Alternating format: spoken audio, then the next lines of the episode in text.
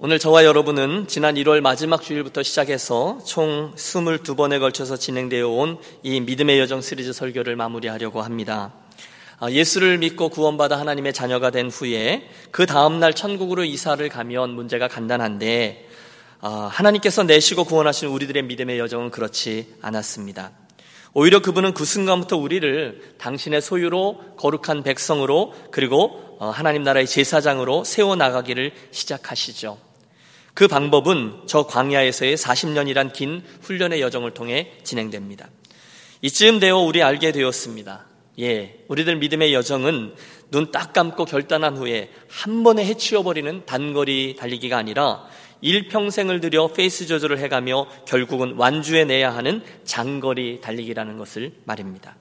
여기에 이번 믿음의 여정 시리즈 설교가 자리하고 있어요. 그 여정에 무슨 일들이 일어나고 있는지를 이야기해 보자는 것이었죠. 예, 마지막 시간이므로 오늘의 본문을 대하기 전에 먼저 지금까지 어, 출애굽계 그 여정을 함께 잠깐 살펴보고 오늘의 본문을 대하도록 하겠습니다. 우리는 우리의 이야기를 저 애굽에서 종사를 하고 있던 이스라엘 백성들의 그 곤고한 형편에서부터 시작했습니다. 기억하십니까? 그들의 모습을 통해서 우리는 번영, 즉 축복은 사명의 렌즈로 보아야 되고 고난은 부르짖음이라는 렌즈로 보아야 한다라는 것을 배웠습니다. 그 기간 동안 우리가 보기에는 하나님께서 아무런 일도 행하시지 않는 것 같지만 그분은 이미 광야를 충분히 경험하고 배워 알고 있던 모세라는 걸출한 지도자를 예비해 놓으셨음도 보게 되었습니다. 이후 애굽 땅에 내린 그 열 가지 재앙을 보며 그 사람들을 끝까지 죄악의 자리, 그 애굽에 묶어두려던 사탄의 괴계와 이를 파하는 우리 하나님의 능력도 보았습니다. 그 하나하나가 우리들의 이야기였어요. 우리는 그곳 어린, 어, 그 어린 양 6월절의 그 보혈로 인해서 패스오버, 죽음과 멸망을 면할 수 있었습니다. 구원받은 하나님의 백성들인 저와 여러분은 홍해, 즉 세례를 통과해야 했습니다. 중간중간 우리들은 마라와 같은 인생길에서 쓴물이 단물로 바뀌는 기적을 체험하기도 합니다. 그뿐이 아니었죠. 광약길을 걷는 저와 여러분들에게는 매일매일 내리는 그 만나, 하늘의 양식, 현재형의 말씀이 필요하다 나누었습니다. 중간중간 르비딘 같은 곳에서는 아말렉의 공격도 있었습니다. 하나님의 특별한 은혜로 우리가 기적을 경험했죠. 그 다음은 신의 산이었습니다. 믿음의 여정에는 매일매일 있는 하나님 아버지의 만남과 그분의 백성이 되어 제사장 나라로 사명을 감당해야 되겠다라는 헌신도 필요했습니다. 그 다음은 성막을 살폈어요. 성막 문, 번제단, 물두멍, 촛대, 분향단, 떡상, 지성소 안에 들어가서 만나게 되는 언약궤, 복음의 원리와 믿음의 인내 또는 예배하는 삶을 배웠습니다.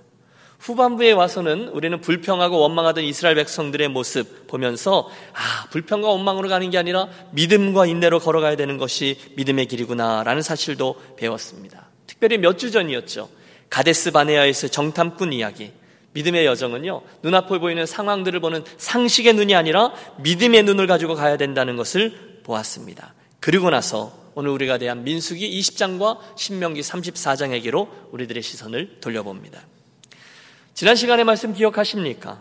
가데스바네아의 불순종 때문에 40년간 광학길을 전전해야 됐던 이스라엘이 돌고 돌아 오랜 세월 후에 제자리로 돌아옵니다. 그들 여정 중에 하나님께서는 한 가지 두 가지 그 훈련을 통과케 하시면서 이스라엘은 그분의 기대대로 가나안 정복 전쟁을 하나님 말씀대로 치를 수 있는 사람들로 변화된 듯 보였습니다. 그래, 그 가데스바네에 우리가 다시 돌아왔구나. 그런데 웬일입니까? 바로 그 순간에 하나님께서 모세와 아론을 불러내십니다. 오늘 본문 민수기 20장 24절의 말씀은 이렇게 되어 있습니다. 24절입니다. 음, 펼쳐 주십시오. 이르시되 아론은 그 조상들에게 돌아가고 내가 이스라엘 자손에게 준 땅에는 들어가지 못하리라. 이는 너희가 무리바 물에서 내 말을 거역한 까닭이니라. 드디어 아론의 인생에 맡기셨던 하나님의 사명이 맞춰진 것입니다.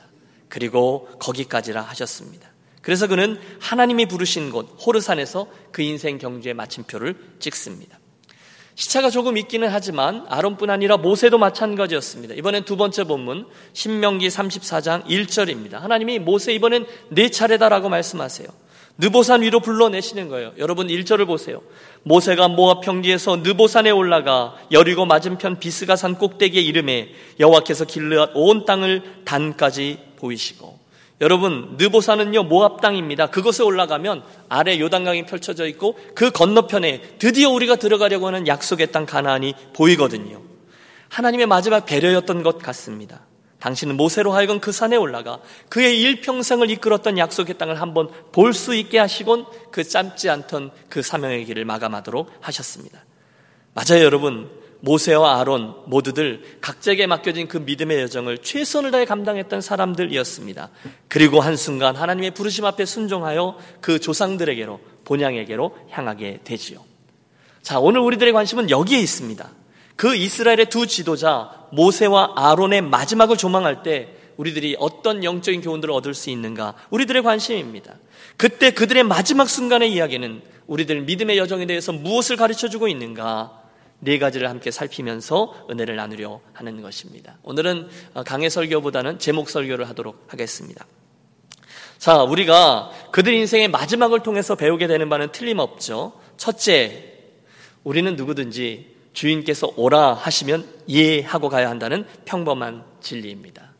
함께 기억하겠습니다. 우리들 인생의 마침표, 그 시간과 방법은 우리가 정하지 않아요. 그분께서 정하십니다. 여러분 동의하십니까?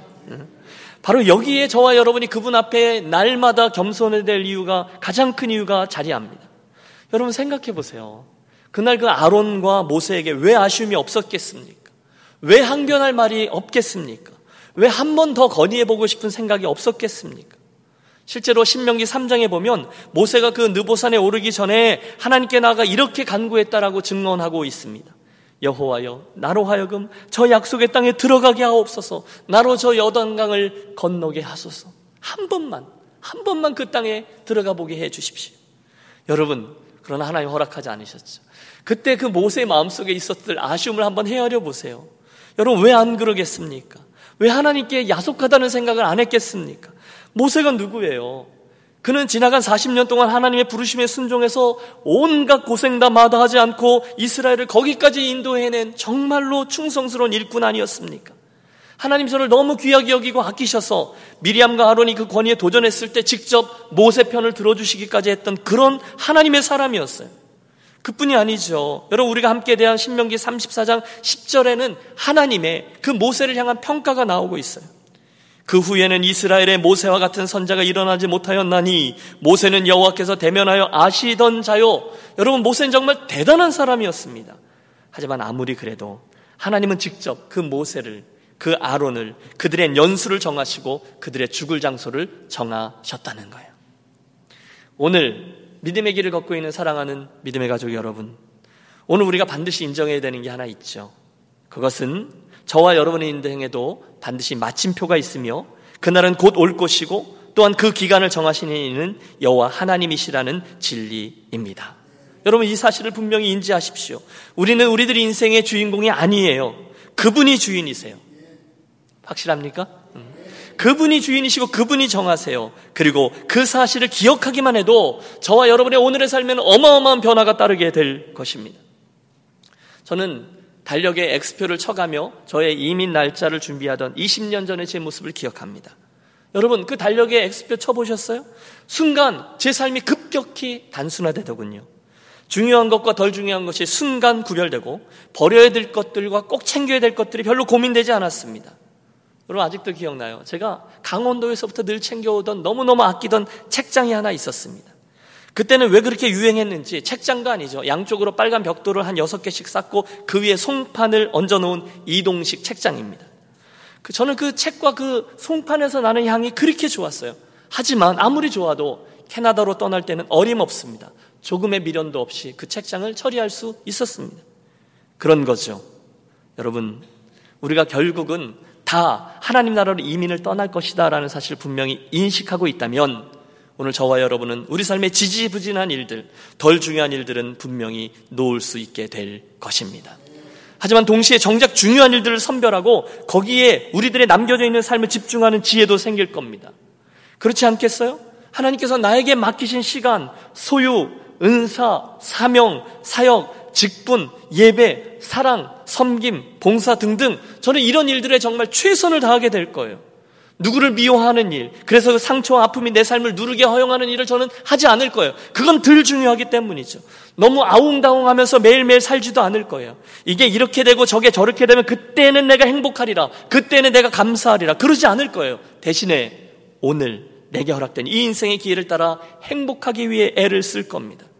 하나님과 관련된 일도 이 상황이 이렇게 되고 저 상황이 좀 괜찮아지면 그 다음에 우리 아이들 셋 다 다약 보내면 그 다음부터 주님을 잘 섬길게요. 아니요. 저는 오늘 제 인생의 기회에 순종하고 섬기고 그분을 즐거워할 것입니다.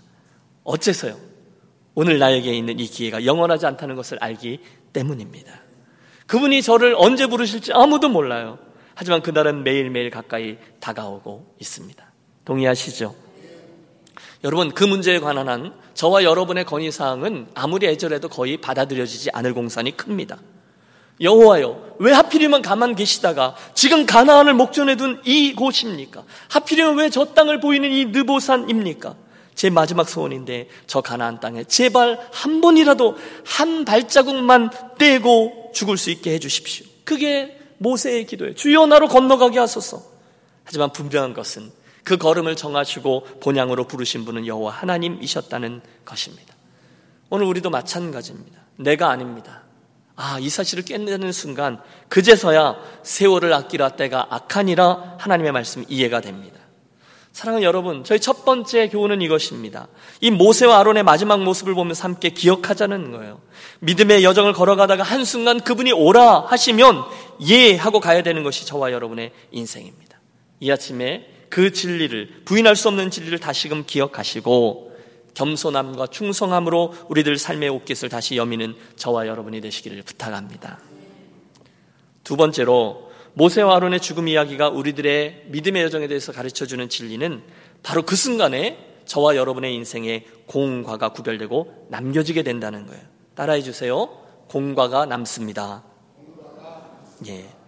물론 저와 여러분은 그 순간 주님 앞에 가서 인생의 주인 대신 주님에게 두 가지 중에 한 가지 이야기를 들을 거예요. 잘하였도다 착하고 충성된 종아 내 주인의 잔치에 참여할지어다 또는 악하고 게으른 종아 내가 바깥 어두운 데 쫓겨가 슬피 울며 이를 갈미 있으리라. 그건 주님에게 받는 칭찬과 또는 꾸중일 것입니다.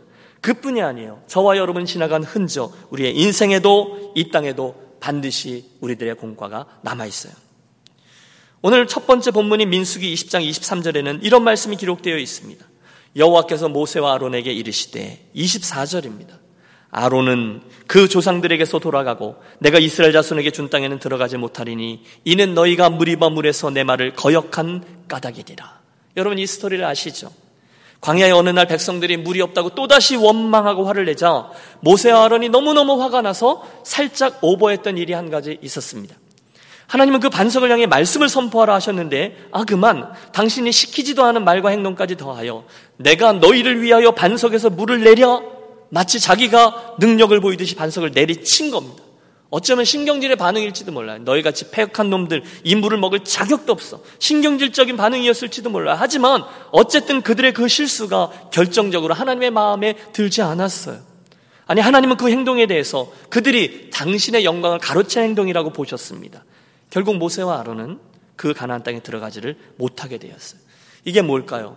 그게 그들의 실수, 과입니다. 잘못한 거예요. 그들의 인생 후에 그게 이 땅에 남아 있어요. 물론 그들에게 있는 공들도 우리는 봅니다.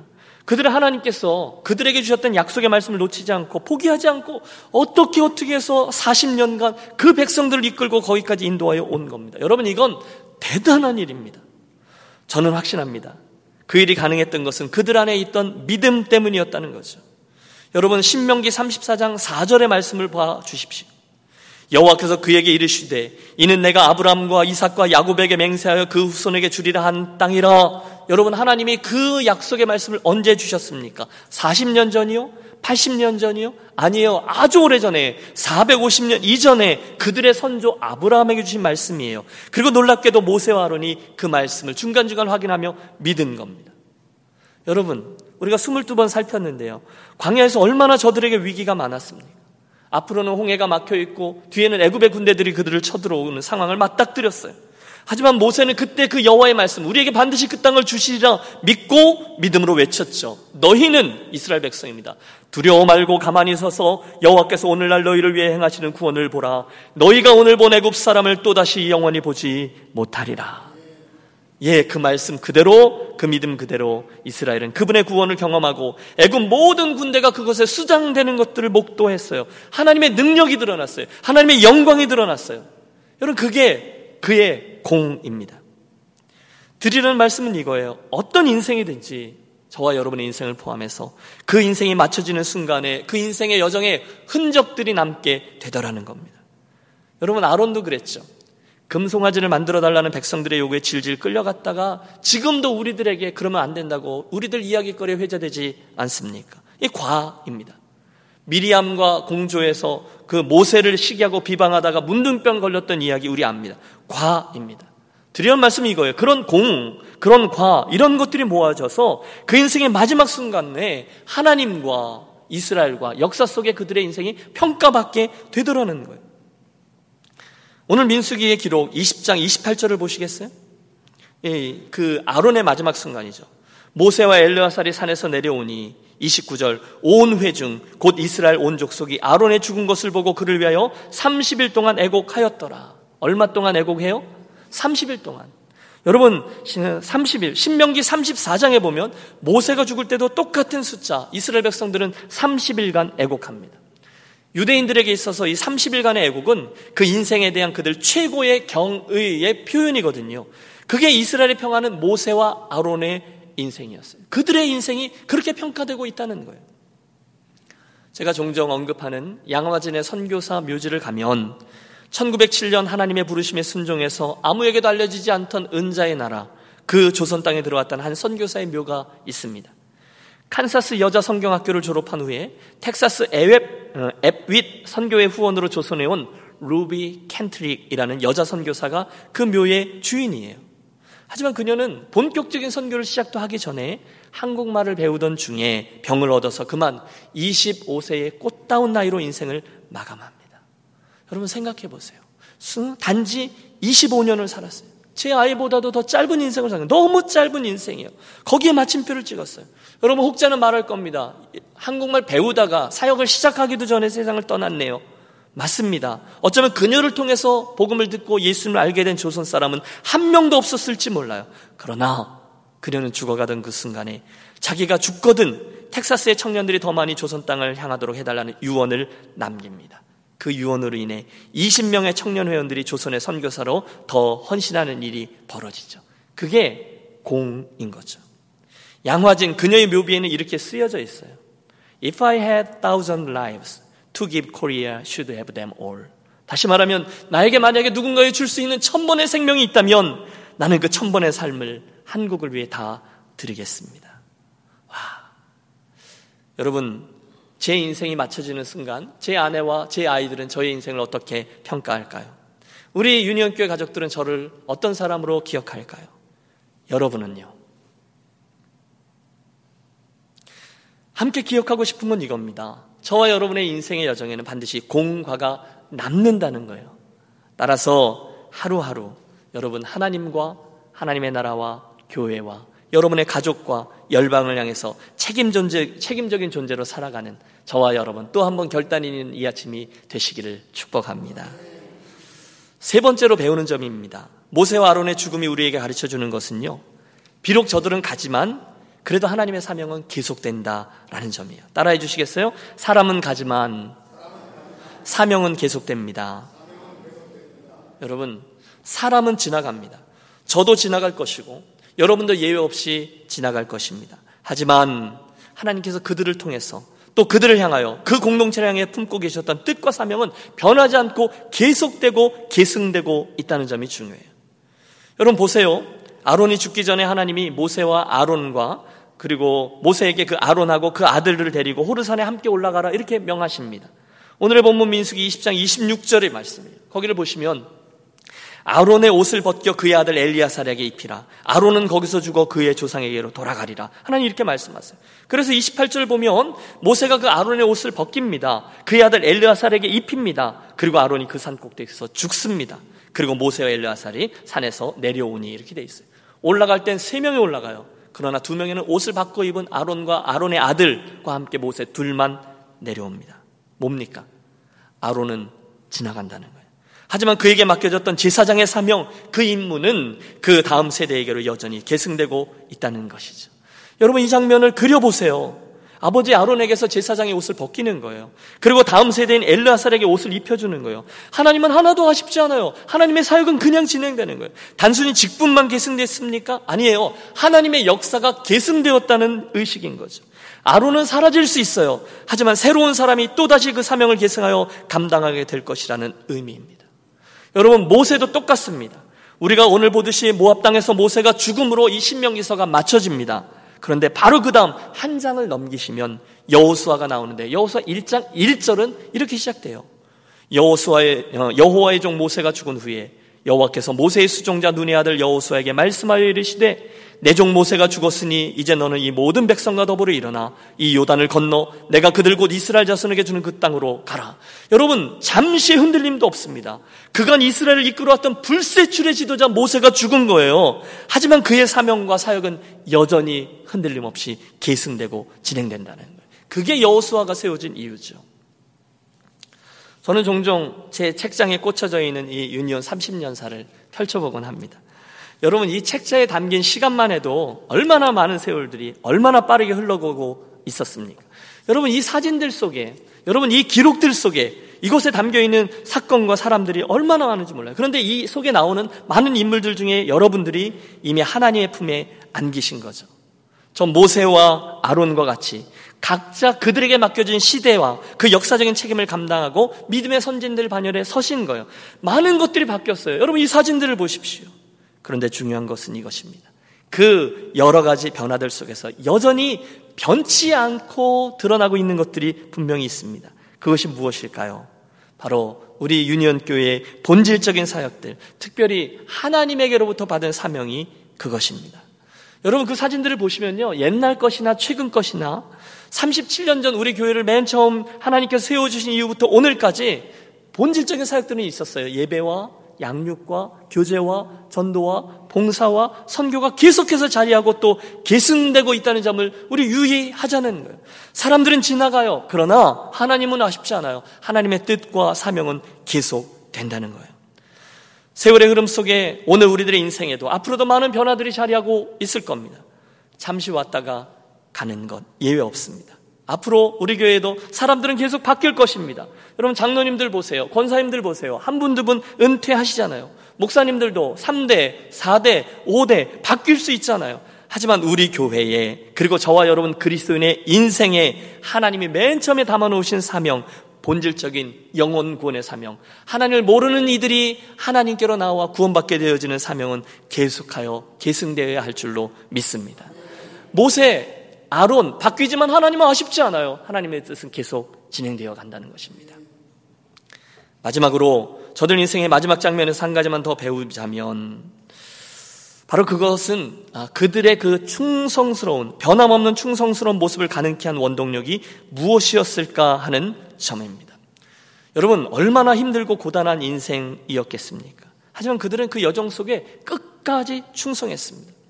여러분, 저도 우리 유년교회 공동체를 섬기는데 뭐 쉽지 않은 부분들이 여러 있어요. 그런데 모세는요, 비할 바가 아니죠. 40년 동안 그 많은 이스라엘 백성들을 데리고 거기까지 왔는데 흔들림 없이 걸어왔다는 거예요. 그 비결이 무엇일까요? 어떻게 생각하세요? 저는 확신합니다. 그것은요, 바로 그들 안에 하나님이 담아 놓으셨던 하나님의 뜻, 하나님의 꿈이었다는 거예요. 그 모세에게는요, 그 마지막 꿈이 있었어요.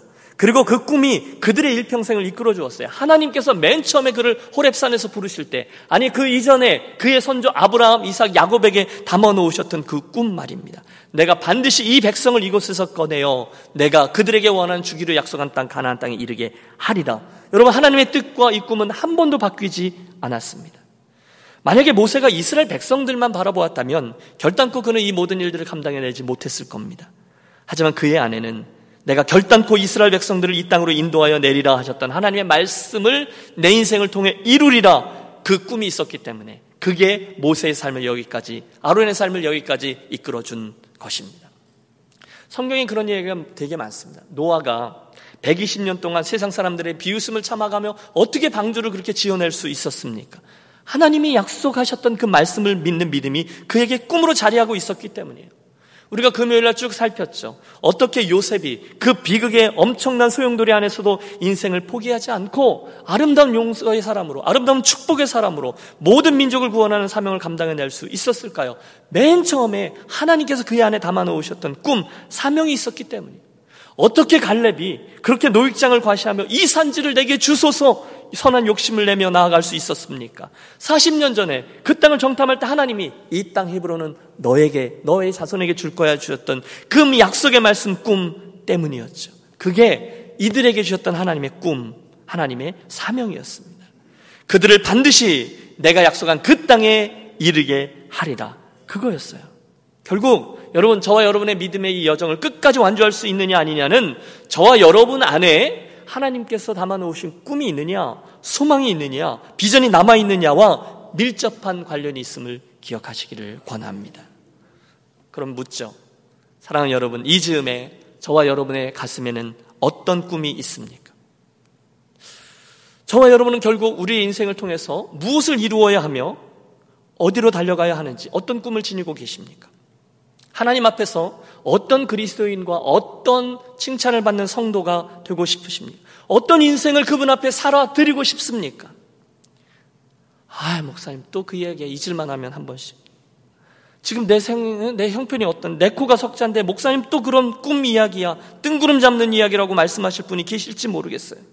여러분, 제 안에도요, 이게 되는 싸움이야 하는 질문과 함께 어떻게 해서든 이 질문에 대해서 냉소적인 대답을 하고 싶은 유혹이 자리하고 있어요. 게다가 사탄은 나의 연약함과 분주함과 두려움과 어려운 상황들로 나의 이 꿈을 계속해서 기억하지 못하게 방해합니다. 저로 하여금 그 끝 결승점을 있다는 건 알지만 그것을 바라보며 그 향을 그, 그 일을 위해서 쭉 나아갈 수 있도록 하는 일들을 하지 못하도록 우리를 꿰고 또 꿰입니다. 충분히 그럴 만하죠. 여러분 이민자로 사는 게 어찌 쉽습니까? 아닙니다. 어렵습니다. 그런데 여러분, 저는 압니다.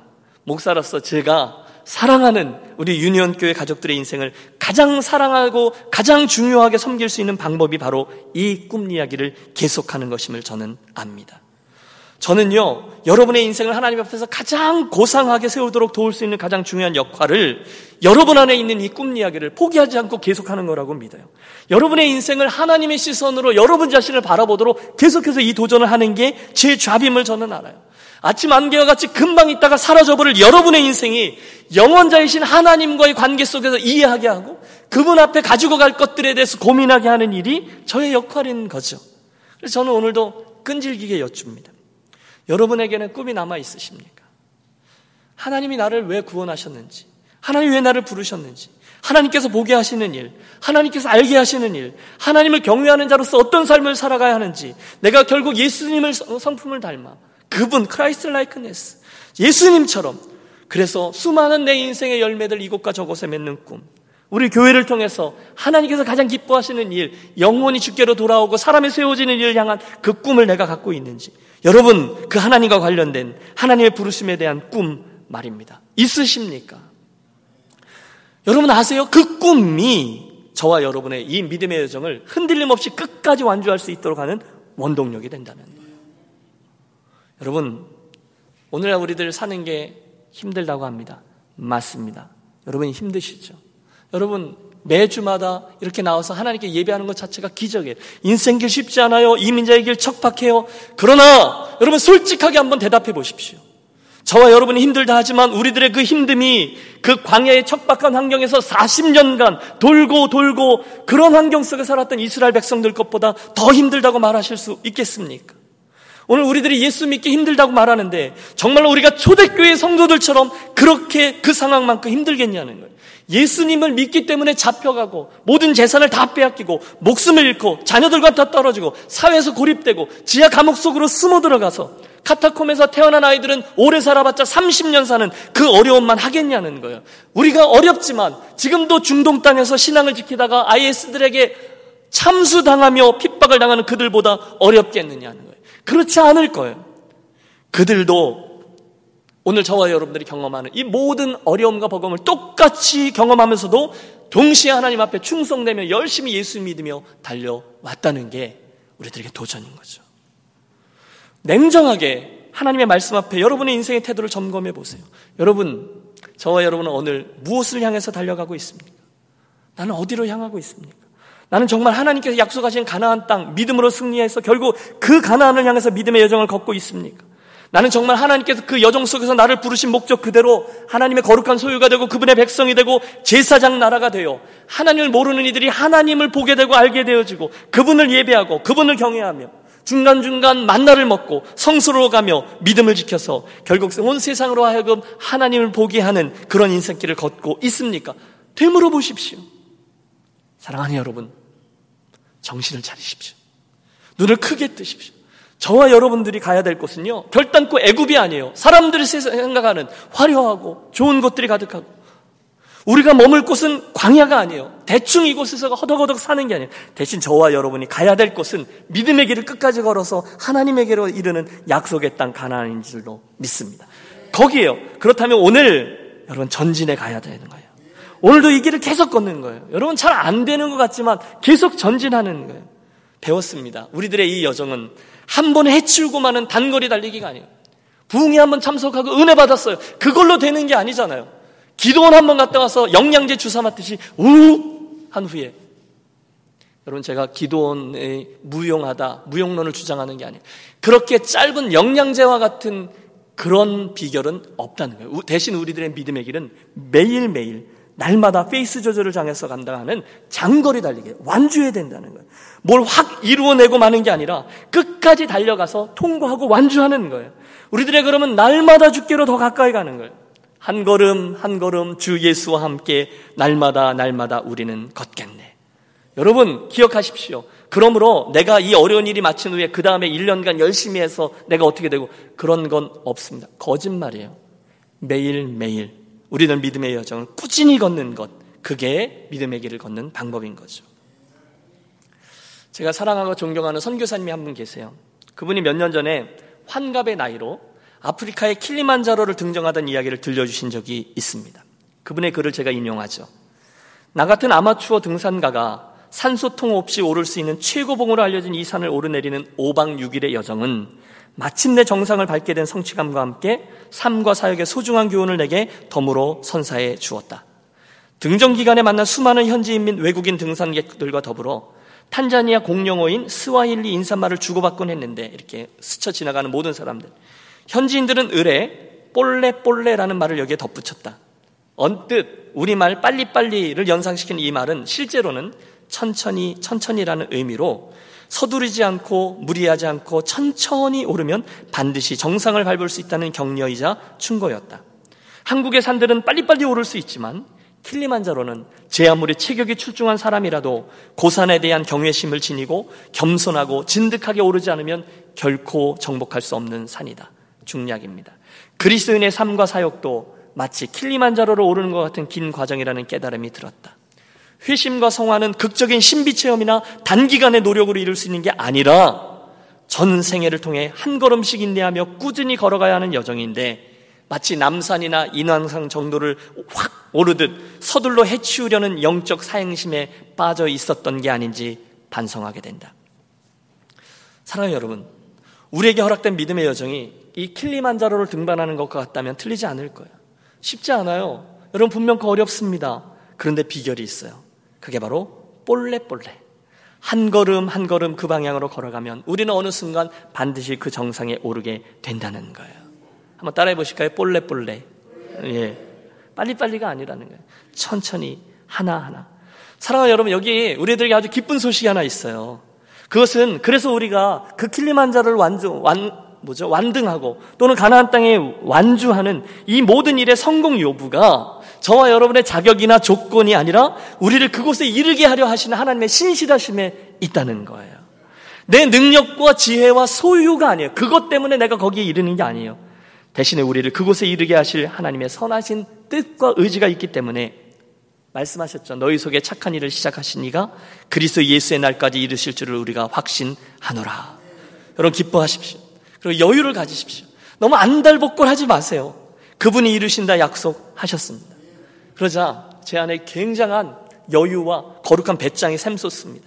아, 내 믿음의 여정의 성공 여부는 나에게 달려있는 게 아니라 나를 그곳에 이르게 하실 하나님의 신실한 심에 달려있구나.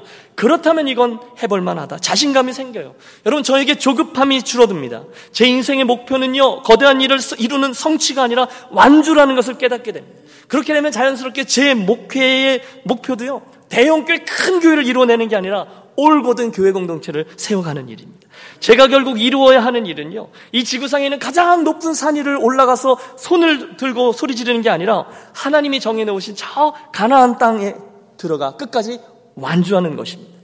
제 얘기, 여러분도 마찬가지입니다. 기억하십시오. 좋은 건 우리 주님은 새롭게 결단하면 과거는 묻지 않으시잖아요. 그러니까 오늘 이 말씀을 듣고 저와 여러분이 또 한 번 믿음의 출발을 한 후에 다시 세팅하고 우리가 가야 될 길을 정확히 하고 뒤로 가지 않고 애굽을 향하지 않고 이곳에 머물지 않고 볼래볼래 욕심내지 않으며 충실히 내 걷는다면 저는 믿습니다. 우리는 모두 다 그날 하나님께서 우리에게 허락해 준 약속의 땅에 이르게 될 것입니다. 오늘 유니온 교회 한 가족 한 가족에 허락된 믿음의 여정은요. 하루하루 충성스럽게 걷는 한 걸음씩이면 충분하다는 거예요. 그러므로 여러분 중간중간에 잘 안 된다고 이게 되지 않는구나 고개를 흔들지 마시고요. 애굽으로 돌아가리라 그런 생각하지 마시고요. 또 조금 힘들다고 하나님이 나에게 이미 주신 그 많은 축복들이 다 소용없는 거야. 입으로 쏟아버리고 원망과 불평으로 반응하지 말고 이게 안 되는 건가 봐. 내가 연초에는 좀 되는 것 같은데 안 돼. 실망하고 포기하지 마시고 오늘 이 말씀을 보세요.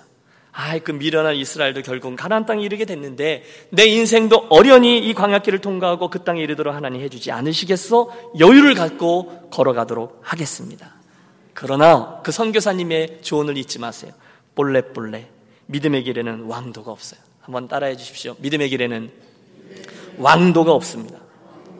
한 대 맞고 눈이 반짝 뜨여지는 영양제 주사는 없다 이 말입니다. 대신에 오늘 하루하루를 기본에 충실해서 여러분 Bible Time으로 아이들과 함께 큐티하시고 묵상하시고요. 기도하시고요. 그 믿음의 원리들을 실험하시고요. 순종하시고요. 간증하시고요. 중간에 넘어질 때도 있죠.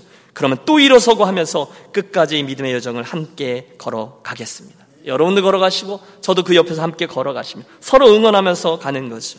우리를 사랑하신 하나님께서 일평생 당신의 약속 그대로 우리들 저와 여러분의 인생 그 여정에 동행해 주실 줄로 믿습니다. 임마누엘 예수님의 이름이에요. 그분이 우리와 함께 하신다. 여러분 구약 성경에 똑같아요. 광야길에도 구름 기둥과 불 기둥, 성령의 인도하심으로 그들을 인도하셨고 또 그들을 보호해 주시고 지켜 주셨거든요. 그 말씀을 여러분께 드리며 격려하며 이번 믿음의 여정 시리즈 설교를 마치려 합니다. 사랑하는 여러분, 우리 끝까지 그 길을 잘 완주해서 약속의 땅에 우리 함께 들어가 기뻐하며 주께 영광 돌리고 이것입니다. 이렇게 외치는 모든 축복된 권속들이 되시기를 주의 이름으로 축원합니다. 기도하겠습니다. 하나님 아버지, 사랑하는 우리 성도들의 지난 믿음의 여정을 여기까지 인도해 주셨고 오늘도 앞으로도 항상 동행하시고 보호하시고 인도해 주셔서 우리 한 사람도 낙오하지 아니하고 모두 다 하나님이 약속하신 본향에 이르러 거기까지 인도하신 하나님의 은혜를 함께 찬송하며 주께 영광 돌리는 우리 모두의 복된 인생들 되게 해 주시옵소서. 우리가 오늘 모세와 아론의 마지막 모습을 보면서 함께 배웠듯이 주님께서 부르시면 언제든 가야 하는 우리들의 한계를 겸손히 인정하게 하여 주시고 남겨져 있는 기회를 통해서 주님 앞에 인정받을 수 있는 일들을 오늘 감당하며 특별히 모든 믿는 자에게 허락해 주신 사명, 하나님을, 하나님을 모르는 세상 사람들에게 보여주고 이어지는 제사장의 사명을 잘 감당하여 결국 한 번도 변하지 않는 하나님의 그 뜻과 열정에 우리들의 인생의 모든 것들이 사용되어서 잘하였도다 착하고 충성된 종아 내 주인의 잔치에 참여할지니라 아버지의 칭찬과 상급을 받는 주인공들 우리 모두 되게 하여 주시옵소서 예수 그리스도 이름으로 기도하옵나이다. 아멘. 우리 함께 일어나셔서 결단의 찬송 함께 합니다.